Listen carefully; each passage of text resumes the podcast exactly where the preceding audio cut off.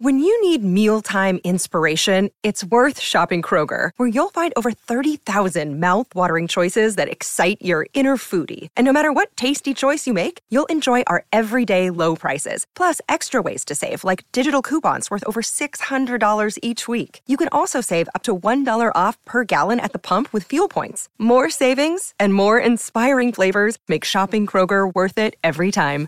Kroger, fresh for everyone. Fuel restrictions apply. This episode is supported by FX's Clipped, the scandalous story of the 2014 Clippers owner's racist remarks captured on tape and heard around the world. The series charts the tape's impact on a dysfunctional basketball organization striving to win against their reputation as the most cursed team in the league. Starring Laurence Fishburne, Jacki Weaver, Cleopatra Coleman, and Ed O'Neill. FX's Clipped, streaming June 4th, only on Hulu.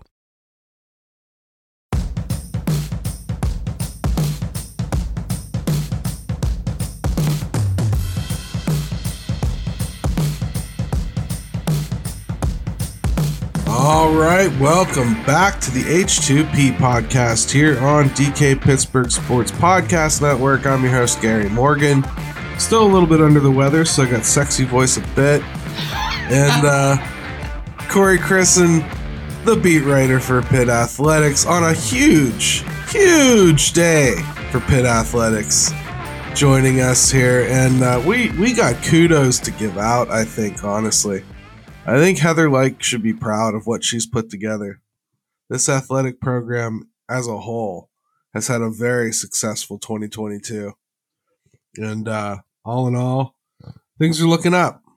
So let's start with the football game, Corey. We neither of us wanted to really preview this Sun Bowl because of how many missing pieces there were going to be, and that's certainly part of the story.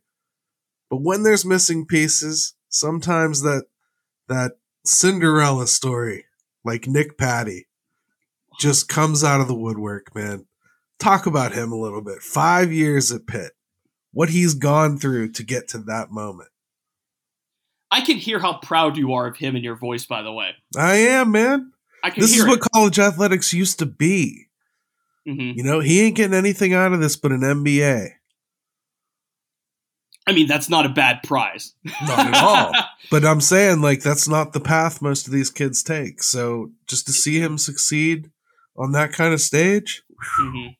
In today's college football world, right, we talk about it so often how the transfer portal has affected this game. And it, it obviously affects every sport, but it really affects no other sport like football and even men's basketball. You know, you can see Pitt hoops. By the way, victory Saturday on every front. Two ranked wins, a bowl game win, a, ranked win over UNC, and wrestling, by the way, came away with a win on uh, Friday as well. I don't want to leave them out, but I mean, you, you talked about the job Heather Lyke did. We could do a whole show, you know, maybe a year in review. This is New Year's Eve here on the H2P podcast as we record. But look, Nick Patti, what more can you say about Nick Patti other than just by watching what he did on Friday?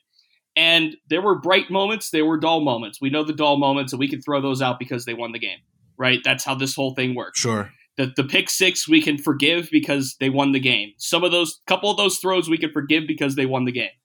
But at the end of the day, Nick Patti made plays when he had to. He took command and took lead, and that's the word right there that I've heard all week long about Nick Patti. Leadership, leading, leader, all of that. And there was a video caught by uh, one of the TV reporters here in El Paso after the game, and I retweeted it of Bub Means interacting with Nick Patti on the field after the you know the the celebration. They get their hats, they're waiting to go on stage and everything. And you know, Means is just so fired up for him. And there's you know tweets and videos. I retweeted a bunch of you know current Pitt players, former Pitt players, even John Morgan, who you know entered the transfer portal. You know, he posted something on his Instagram story about Nick Patti and about Pitt winning the game and just how fired up and everybody is just happy and just so thrilled with Nick. And the on field performance from that standpoint, the throw on the run, the touchdown to Bub Means, some of the throws he made late down the stretch, that final drive, four plays, 34 seconds to get that game winning field goal. It was the throw on the sideline to Jared Wayne, which was an absolute dart. A greatly placed ball that only Jared Wayne could make a play on. And by the way, Wayne kept dropping that touchdown earlier in the game, wide open walk in touchdown. He made up for it on that. That's another aspect of Nick Patti's performance I wanted to touch on is some of the things he overcame. yeah. You know, there's a lot of you know this, this is not a guy that's played a lot in these five years. It's mm-hmm. not, and he's got no advantage over anybody else. The system has changed this year. It's not like he's been sitting and marinating in this same system for five years. hmm You know, they completely changed the offense here. But so to overcome that bomb to to Wayne at at the end zone there, th- that he it was a dime. He threw it right where it had to be. Perfect throw. that was just the first of two because then he had the one right after that to Bub Means in the middle of the field. And for a kid that struggled quite a bit, Gary, Bub Means this year, this Hell was his, catch. well, not just the catch. This was his best game of the season. Yeah. Not in catch, not in catch total. He only had four catches. I think that was second in his career, uh, season high with Pitt. But this was his highest yardage total. He led Pitt in receiving yards, and two of those catches, he had the 45 yard bomb that Patti kind of threw up. And credit to Means on it by the kind of the way that he turned to angle to get the ball because he turned his defender around and he made that play. And then on the final drive, that catch in traffic, Patti put it right here, right right by his right by his head, basically, where only he could get it. He had to reach out and grab it, and he had a, a defender draped over him, and he was able to haul it in, and that led to the Patti scramble, which set up the field goal. Those four plays right there, I mean, that's legendary. Put it in the Hall of Fame of Pitt type stuff that Nick Patti did on that drive alone, and in parts of the game. I mean, he just had a different feel to it, and you could tell. Again, I mentioned how the players are responding, but you could tell how the players love playing football with Nick Patti on the field. They love playing for this kid. Pat Narduzzi says it. And it's one thing to hear a coach say it, but it's another thing to hear the players and the response after the game and see how they reacted on the field. Pitt did not look rattled, even when they were down by 14 after the pick six. They did not look rattled.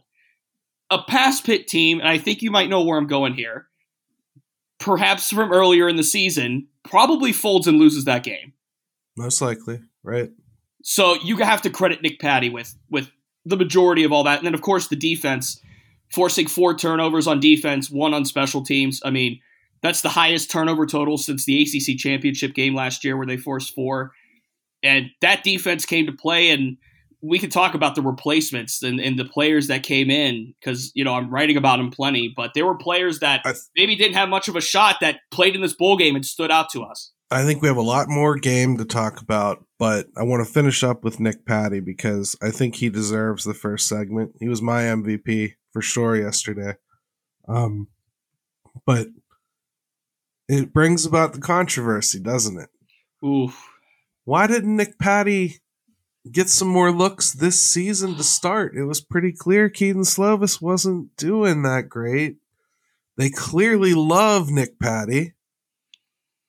I don't Hmm. I don't know. The arm's not as good, I'll say that. The arm is not technically as strong as Slovis. But if you know where you're going with it, you can make up for that.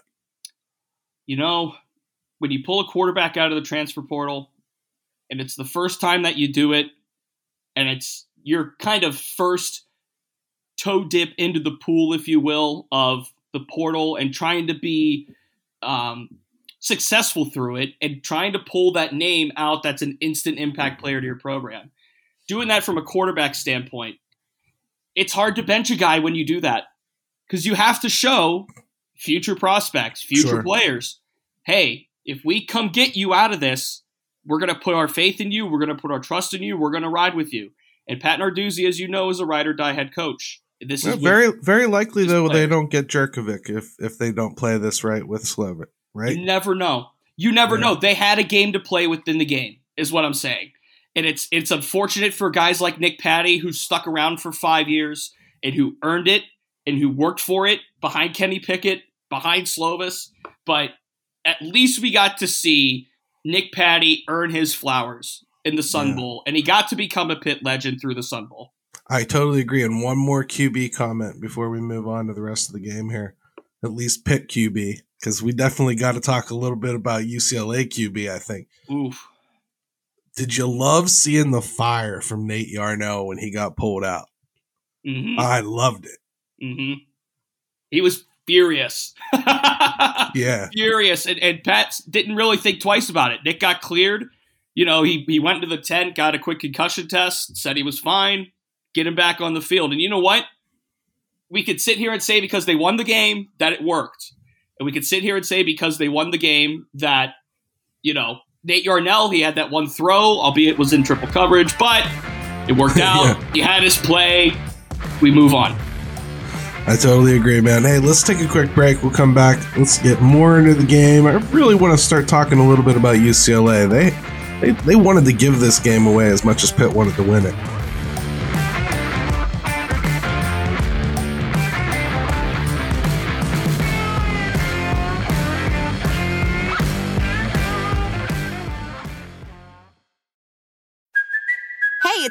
Cuoco for Priceline. Ready to go to your happy place for a happy price? Well, why didn't you say so? Just download the Priceline app right now and save up to 60% on hotels. So, whether it's Cousin Kevin's Kazoo concert in Kansas City, go Kevin, or Becky's Bachelorette Bash in Bermuda, you never have to miss a trip ever again. So, download the Priceline app today. Your savings are waiting. Go to your happy place for a happy price. Go to your happy price, Priceline.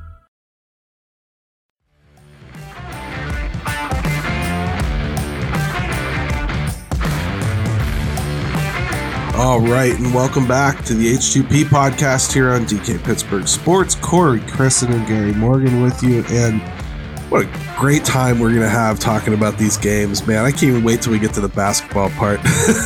We're excited to talk basketball. we really are. We made it.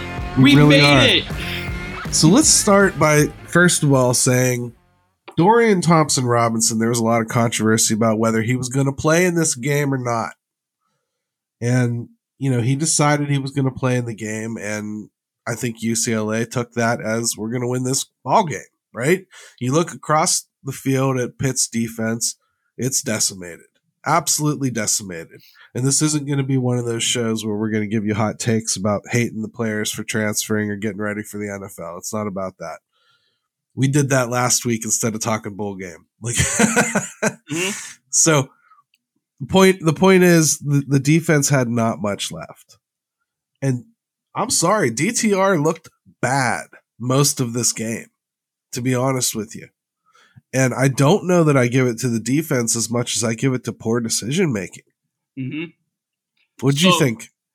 So he threw three interceptions, right? Okay. So I'll say this for a good chunk of the game, Pitt's D line couldn't really break through UCLA's, UCLA's O line. And this was more so in the first half. Right. So the three interceptions he threw, two of them, some would say were not his fault, but if you go back and watch them, and I watched the game last night, not in full, I did like one of those like abbreviated games where it showed like the big plays. And when you watch those three interceptions back, one of them completely his fault in the Bangally Kamara pick that you just Kamara was right there. Was- Yeah. Anybody could have made that catch. And by the way, this is kind of more of a credit to Bangally for being in the right spot, for for dropping in zone, for doing his job. And Bangally's had a great season. You know, he's really just trending up. That's a player He, that's. Bangally's got a great shot to be the leader of the defense next year, like at least I the front seven. I mean, him, Shane Simon. You got you talk about uh, Solomon DeShields, who had the special teams fumble recovery. You talk about a Jordan Bass coming in, you know, as, as a freshman. I mean, that linebacker room, and I think Shane Simon had a, had a nice game at middle as well. And Tyler Agreed. At his final game as college football athlete uh, had a really good game in, at linebacker. He had one of the interceptions, but Thompson Robinson, one of those balls was thrown 110 miles an hour. No need to throw the ball with that much zip on it. Ricochets off the receiver. Tyler Wiltz picks it off in the red zone. By the way, two of those three interceptions came in the red zone. So you want to talk about clutching up and Yeah. making a play and being in your spot and studying film. When you make two of your three interceptions, two interceptions period, or a interception period in the red zone, that is a really good sign of coaching and a really good sign of game plan and preparation. So credit Pat Narduzzi, Randy Bates for all that. But the second interception, kind of a similar thing. Bounces off the receiver, probably a ball that he shouldn't have thrown, probably a ball that he threw incorrectly, and Javon McIntyre right there. And then, of course, Bangally has the one he steps in front of, and then Devonshire, you know, how fitting is it that MJ Devonshire, the Pittsburgh kid, the Aliquippa kid, he has the first interception of the year in the backyard brawl, and he has the last interception of the year in the Sun Bowl. How cool is that? Very cool, man. And honestly, they handled him really well. I thought everything I read about him and saw this year from him said that they were going to be able to beat Pitt one way or another. They were either going to run the ball all over him or they were going to pass the ball all over him. And it looked like in the first half they were going to do both. Mm-hmm. So something changed at halftime. And I don't think it was uh, personnel necessarily. It seemed to me like uh, the turnovers turned into boo boo face a little bit for, for DTR. And I know he's injured. I understand they, they think it's a lower back or something. I don't think that it's been officially released what it was, but boy, it looked pouty to me. It really did.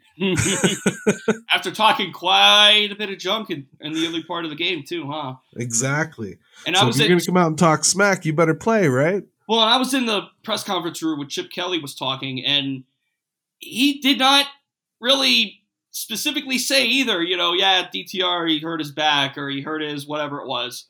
You know, um, he, he kind of played it off. And by the way, Zach Charbonnet, the All American running back for UCLA, he didn't play either. Uh, he really did, he actually didn't play because you know uh, Chip, according to him, uh, said that um, Charbonnet tested. He warmed up in pregame, didn't feel 100. percent Didn't say what the injury was, but Charbonnet sits out. That's to Pitt's benefit. We all thought Charbonnet was 100% in. Yeah. Chip Kelly said this week there were no opt outs. Chip Kelly said this week everybody's in. That's the kind of football program. And I'll be honest with you, I think UCLA bit off a little more than they could chew in this one. I don't think they, I don't think they, they might say differently. And I know there's a, a past history with Chip Kelly and Pat Narduzzi. I don't think UCLA took this game as seriously as maybe they should. And that's even saying that's even saying after the first two drives of the game for either team, Pitt gets two field goals, UCLA gets two touchdowns, it's 14 6.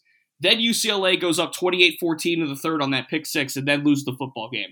UCLA was not in this football game, period. Pitt deserved this game every which way. I can get behind that. Uh, I'll tell you what I saw was a typical uh, Pac 12 team used to playing less physical competition, facing a team that is built to bruise and be more physical, and they beat the hell out of them over the course of the game mm-hmm. to the point where they didn't want to get hit anymore. Come that fourth quarter, I mean, it was it was evident that the offensive line was was losing the battle mm-hmm. against the the fresher defensive line that really lacked most of their stars. Well, I mean, no Calijah Kancey, he's injured, so you know, calm the portal talk. No Deslin Alexander. Those are the, the two big names there. Haba Baldonado was injured, did not play. Uh, but he was there. He was at the game. But um, when you look at guys like Chris Maloney and Tyler Bentley and Elliot Donald getting quite a bit of run, by the way. Yeah.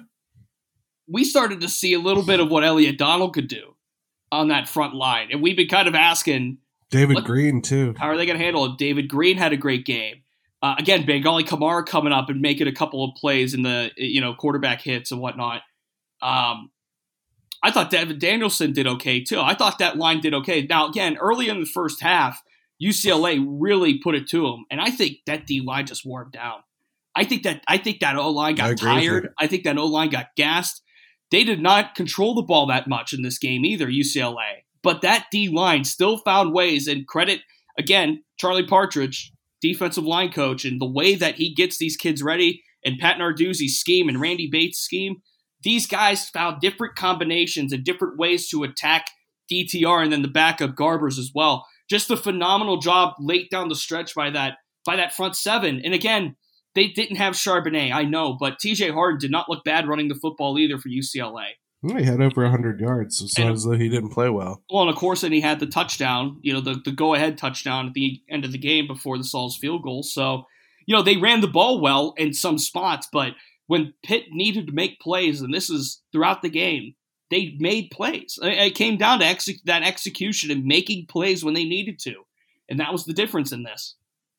And, and then the somebody way, else we have to mention, Ben Sauls. I was going to say Ben Sauls, five for five, five for five, five. In a windy, windy oh, place too. I mean, whipping those winds were whipping on either side.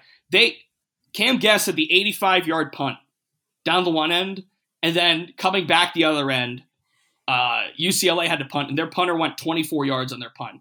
Right. That's how much. The, I mean, literally, that's how much the wind was swirling out there. Crazy though, and his performance though that uh, you you can't take for granted a field goal in in most college situations. Mm-hmm. But to go five for five, I mean, he made every one of their opportunities count, and they needed every one of them. Mm-hmm. So pretty and, pretty unreal. And it wasn't just the five for five. Okay, he he the twenty two yarder he made, the first one he made was from the far right hash. He's a left footed kicker, right. so he had to hit a he had to hit a fade. He had to hit a slice if you're a golfer. You know, from that short of a distance all the way over to the goalpost to make it. Um, so he goes 22 yards on his first kick, 49 on his uh, second kick, which is his second longest kick of the season, 31, 27, and then the game winner from 47. So he didn't just make five field goals. He had to go c- kind of everywhere to make these five field goals. And he ends the season over his last nine games, making 15 of 16 field goals. Dating that's going to September 24th against Rhode Island. And the only one game, he missed was the, what that 54 yarder off the pipe. It was a 54 yarder against Virginia, which didn't matter because Pitt was up, you know, with the two pick sixes and everything. And uh, we found it funny. Sauls after the game, you know, I asked him, you know, talk about the kick, talk about you know the mental process with all that. He goes, yeah, I like to think I'm a decent kicker. And I would say so, Ben. I would say so. What a job by him. That's pretty awesome, man. So does that wrap up the Sun Bowl, or do you got any other points you wanted to make? I got one actually, and, and that's just about the um, uh, kind of a continuation and some more specifics about the the fill-ins that had to come in because again, no is okay, no Kedon at quarterback, no Izzy at running back, no Carter Warren at left tackle, no Gabe Houy right tackle, no Owen Drexel at center. He traveled, didn't play. Um, that's five. No Deslin Alexander, no Haba Baldonado, that's seven. No Calijah Kancey, that's eight. No SirVocea Dennis, that's nine. No Brandon Hill, that's ten. 10 starters. Sam Scarton didn't travel. He opted out and he's going to join the workforce now. Um, so he didn't go. So if you want to count 11. So that's 11 Pitt players. And John Morgan, 12. You know, transfer. Jalen Barden, 13. Uh, Jaden Bradley, 14, if you want to count those two that transferred midseason. So 14 players, essentially, impact guys that Pitt did not have for this bowl game. And look at the guys that stepped up. Branson Taylor, left tackle, played well. Matt Salvis, right tackle, played well. We got to see some Jason Collier at guard. We got to see um, a little Ryan Jacoby at guard. Obviously, Rodney Hammond played well, two touchdowns rushing, had a great day rushing the football. Um, obviously, what Nick Patti did. You look at the defensive line with guys like Bentley and Elliot Donald stepping up. You look at the linebacker room with no SirVocea Dennis. That's the captain, that's the signal caller, that's the driving force of that defense. Shane Simon takes it over, and you bring in young linebackers like, like a Bangally Kamara. You bring in a guy like a Solomon DeShields to make a special teams play. Javon McIntyre is going to start at safety next year, my friends. He earned it. In these last two games, I think he earned himself a starting position at safety. So it's going to be him and Donovan McMillan next year at safety, the transfer. I mean, the, the guys that had to step in kind of on short notice and make these plays to replace that many starters that were out just an unbelievable coaching job by Pat Narduzzi. And that goes back to the recruiting, that goes back to the development, that goes back to all of this stuff that we've talked about before about what makes Pitt's program Pitt's program. So the one that stood out to me though was Bangally Kamara, the way he played. The interception, couple of quarterback hits. He was in the backfield. He had a couple of key tackles. Great day for him. Great day for Tyler Wiltz too in his final game uh, as a college football player. And then one more football note. I know we're going to move on and talk hoops. Uh, the city of El Paso, unbelievable hospitality here. Um, I had trouble getting here, obviously, with flights, and that's not their fault. But um, the when I got here, you know, get to the hotel downstairs here, I stayed at the hotel where you know they kind of hosted everything, and you know, hospitality amazing, food amazing. Oh, I'm I could eat Mexican food, Latin American food every day. So the fact that I'm, I'm here at the motherland and able to do it right here, unreal, just amazing. The food was amazing. The people were amazing. Everybody was accommodating. I mean, they shuttled us from the hotel to the stadium. They shuttled us from the stadium to the hotel. They got us where we needed to be, and just a first class job by the city of El Paso. And Pat Narduzzi's talked about it. The players have talked about it. I'll talk about it too. They did an unbelievable job as hosts for this bowl game. I hope for your sake we get a bowl game in uh, Albuquerque because you need some New Mexico Mexican food in your life, brother. Uh-oh. You really do. So uh, let's take another quick break. We come back, we'll do hoops, and I kind of can take the lead on this one because I was there. Uh oh.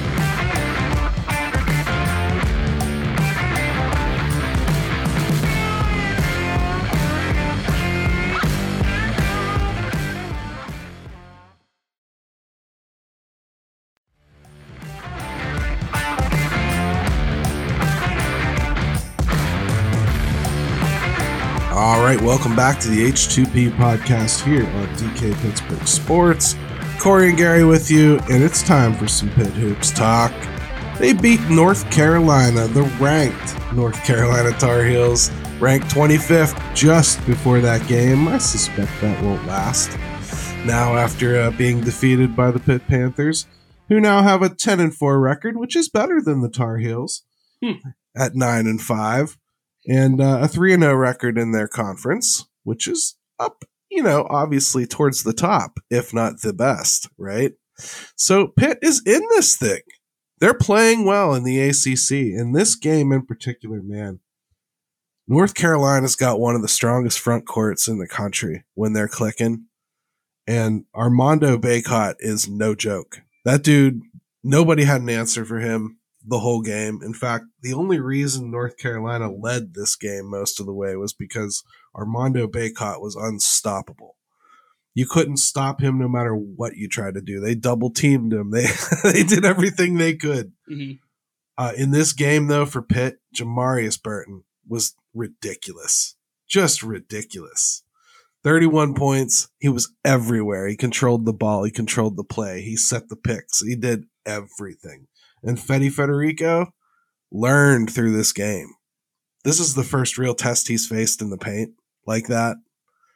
And and at first he was very overwhelmed, and by the end he he was holding his own good to see all in all and the fight from this team was was sick corey you saw the end what did you think Yeah, the end. I mean, we were kind of on our, the edge of our seats in the press box there because we were kind of waiting on kickoff, and you know all the Pitt people were you know watching the game, and we all kind of huddled around. So, I mean, even we were impressed by kind of what we were seeing because um, Jamarius Burt just took over at the end, man.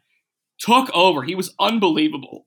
And you mentioned Fede Federiko. I would say this is his second test of facing a big this year because Syracuse's Jesse Edwards has played pretty well throughout the year. So he had to kind of contend with that. But Fede's played great lately. Blake Hinson has shot the basketball. He did, I know he didn't shoot the basketball particularly well against North Carolina, but I think this team has something different about them to the you know couple past couple Jeff Capel teams. This team has a little bit something different about them, and I want to get your take on this, Gary, because yeah you know with the Syracuse game, they might have bent and broke. Right? They might they probably lose that game after kind of what transpired down the stretch. The North Carolina game, I don't know if you can confidently say that a Pitt team would be able to close that game out in the past.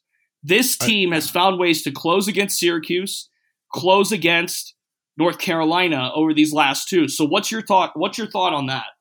different games though i mean like syracuse i felt like they were holding on this one they didn't take the lead until the, the very end really and it was it was a dogfight the whole game um you kind of felt like north carolina was just a matter of time before they were going to pull away there was a few key sequences like early on in the second half where north carolina started going and there was no stopping bacot and it was it was getting out of out of hand, and then Jamarius Burton would just take over, and that's what happened over and over again. And finally, he took over to the point where North Carolina was more worried about sl- slowing him down than they were scoring, and it just came back.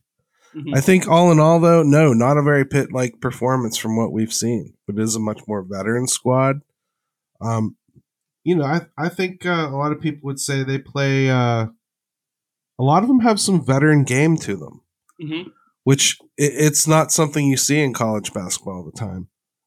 And I like what I see out of the out of the Twins. I, I loved getting to see them a little bit yesterday. I know like he's still sprinkling them in, but they can hang Mhm. and and they can they can ball a little bit. It's it's fun. It'll be fun if you really get them running. Nike Sibande probably needs a little bit of a shout out too. He was not good last year, injured. Obviously, was not good early this year. I think he's starting to find a niche now. I think he's a good off the bench role player for this team now. he's definitely starting to come along. And going back to the Twins, I think they're starting to just look more comfortable. That's the number one thing about those two. And I think I mentioned it in maybe our last show or whatever we talked about Right. last, but you know, that's the development point for those two. They're skilled players. They're obviously used to playing a different style basketball than what we see here in the United States. It's more of a finesse basketball over, you know, in Europe. But you could tell that those two are starting to just settle in a little bit. I don't know if they were necessarily, you know, ants. Uh, what's the word looking for? A- uh, anxious or you know, nervous or you know, you know, maybe even lack of a better phrase here, scared uh, to try some different things or to you know, tr- see if something works.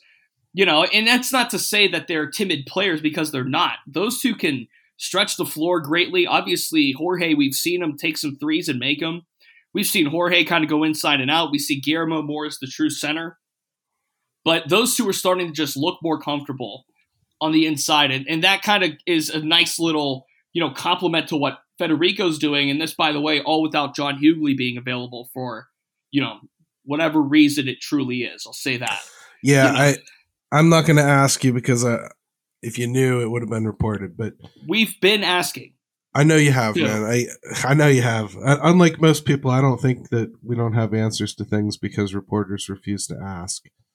Um, I I hear I know that the questions get asked, and I also know that why they're not saying anything because they don't know.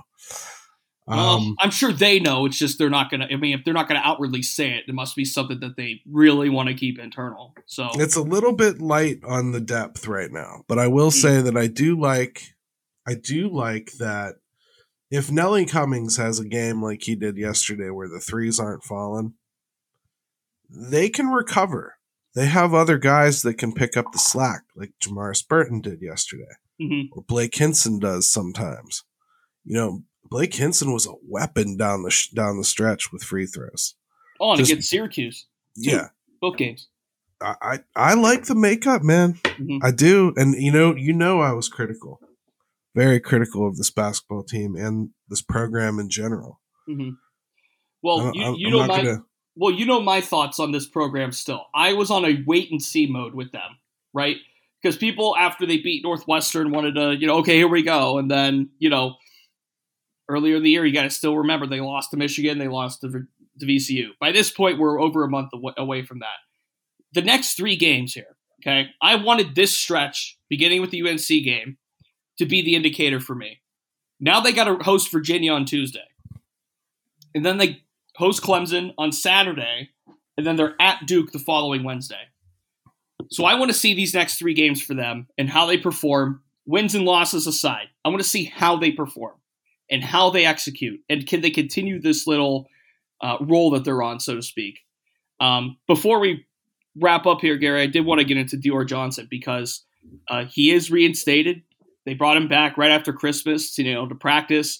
Jeff Capel has said he's going to redshirt just what are your thoughts on just how this situation has been handled, on him getting back, on the timing of everything, and then obviously the red shirt. What are your thoughts on that? Because for me, um, I think this is something they wanted to work for, and they had to kind of play in terms of a timing game, and to get it right, and to make sure that it felt right, and to make sure that Dior was right to get back. What are your thoughts on it? I don't know how anybody could feel sure about Dior. Mhm. Um, this wasn't exactly his first problem, you know, that's come up along the way. So I don't want to like, I don't want to pretend that like, oh, he's learned his lesson this time. but the the team seems to have accepted him. Um, their female AD has apparently accepted him. So who am I to say otherwise? Now, as far as fans go, I'm sure there'll be some pushback.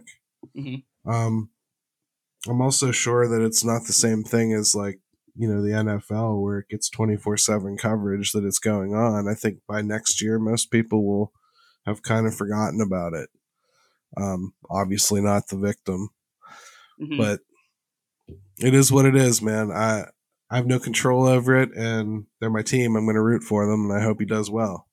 hmm We'll see how they handle the situation. You know, if if Dior could stay in the building, that's the big thing, right?